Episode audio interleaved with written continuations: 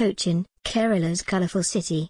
Famously known as the Queen of the Arabian Sea, Kochi is a quaint port city on the southwest coast of India, standing at the crossroads between Old World and cosmopolitanism.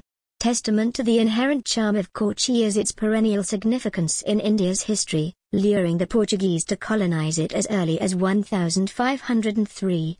Subsequently, Kochi enjoyed prominence during Dutch and British colonialism, the remnants of which remain to this day. That said, the tourism industry boasts a bunch of exciting things to see and do in the colorful city of Kerala, rest assured to make your day. Willingdon Island. Apart from being the largest artificial island in India, Willingdon Island is an aesthetic setting in itself. The island harbors a host of administrative buildings, some of them tracing back to British colonialism in India. Not to mention, the construction of the island is attributed to one Lord Willingdon, erstwhile governor of Madras Presidency. Kochi's hospitality industry has set up some fine hotels on Willingdon Island, luring hordes of tourists all year round. Kerala Kathakali Centre. Classical Indian dance forms can have an enchanting effect on the spectators and Kathakali, Kerala's dance drama, is no different. A performing arts theatre in Kochi, Kerala Kathakali Centre, is at the forefront of dance and martial arts, treating its patrons with captivating performances since 1990. Kathakali dancers undergo years of rigorous training that manifests during the performances through delicate facial expressions, aggressive movements and occasional nonchalant dialogues. St. Francis Church, India's tumultuous history needs no introduction. It's safe to say that colonialism changed the course of the country entirely, if not for the better.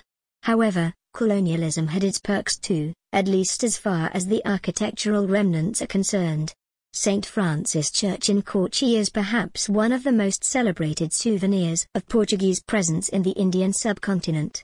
Although unassuming in architectural front, St. Francis Church's significance is abundant as it was legendary explorer Vasco da Gama's graveyard briefly, until the Portuguese saw him too dear to be buried on foreign soil and took his remains to Lisbon. Mattancherry Palace.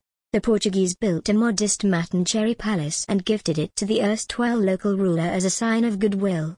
Later on, due to the power shift, the palace fell into the clutches of the Dutch, Mattancherry Palace was subject to subsequent renovations, further earning a nickname, Dutch Palace.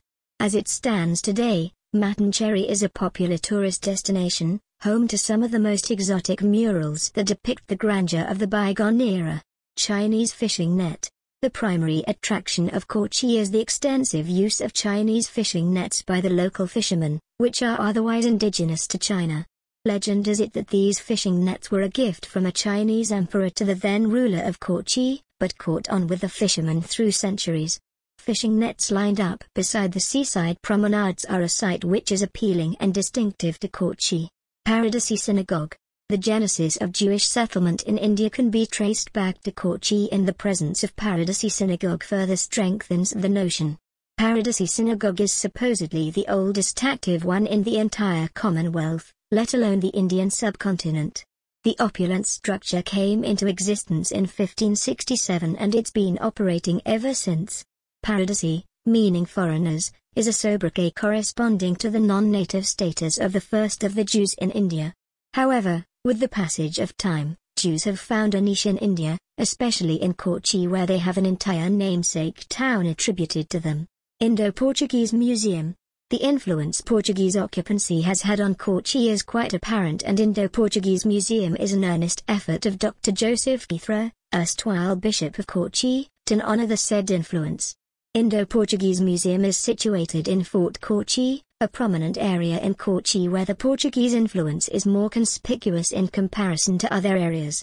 The historically vital museum is home to numerous collectibles that reflect the magnificence of times long past. Sunset Cruise Marine Drive is a idyllic stretch overlooking the backwaters that beautifully encompass the city of Kochi. To top it all, sunset cruise rides are on offer. When the sun begins to descend, you can go on a cruise ride on the scintillating waters that beautifully reflect its golden hues. As the twilight draws to a close, cruise back to the bank having experienced the best Kochi had to offer. Ayurveda Kerala has an array of admirable features, but it stands out in the field of Ayurveda, an ancient medical science indigenous to India. Even Kochi, for instance, features a good few Ayurvedic spa and healing centers to get acquainted with the world of alternate medicine. Ayurveda is garnering widespread notice on a global level and Kerala is undisputedly at the forefront of the burgeoning industry. The Malabar cuisine, the eccentric cuisine of Kerala is dominated by the seafood for obvious reasons. Additionally, savories such as appam and thoran too are liked by tourists and locals alike. A Malabar restaurant, Paragon, in Lulu Mall of Kochi comes recommended by many Epicureans. Also, Kochi doesn't disappoint when it comes down to continental restaurants, catering to the diverse preferences of the tourists.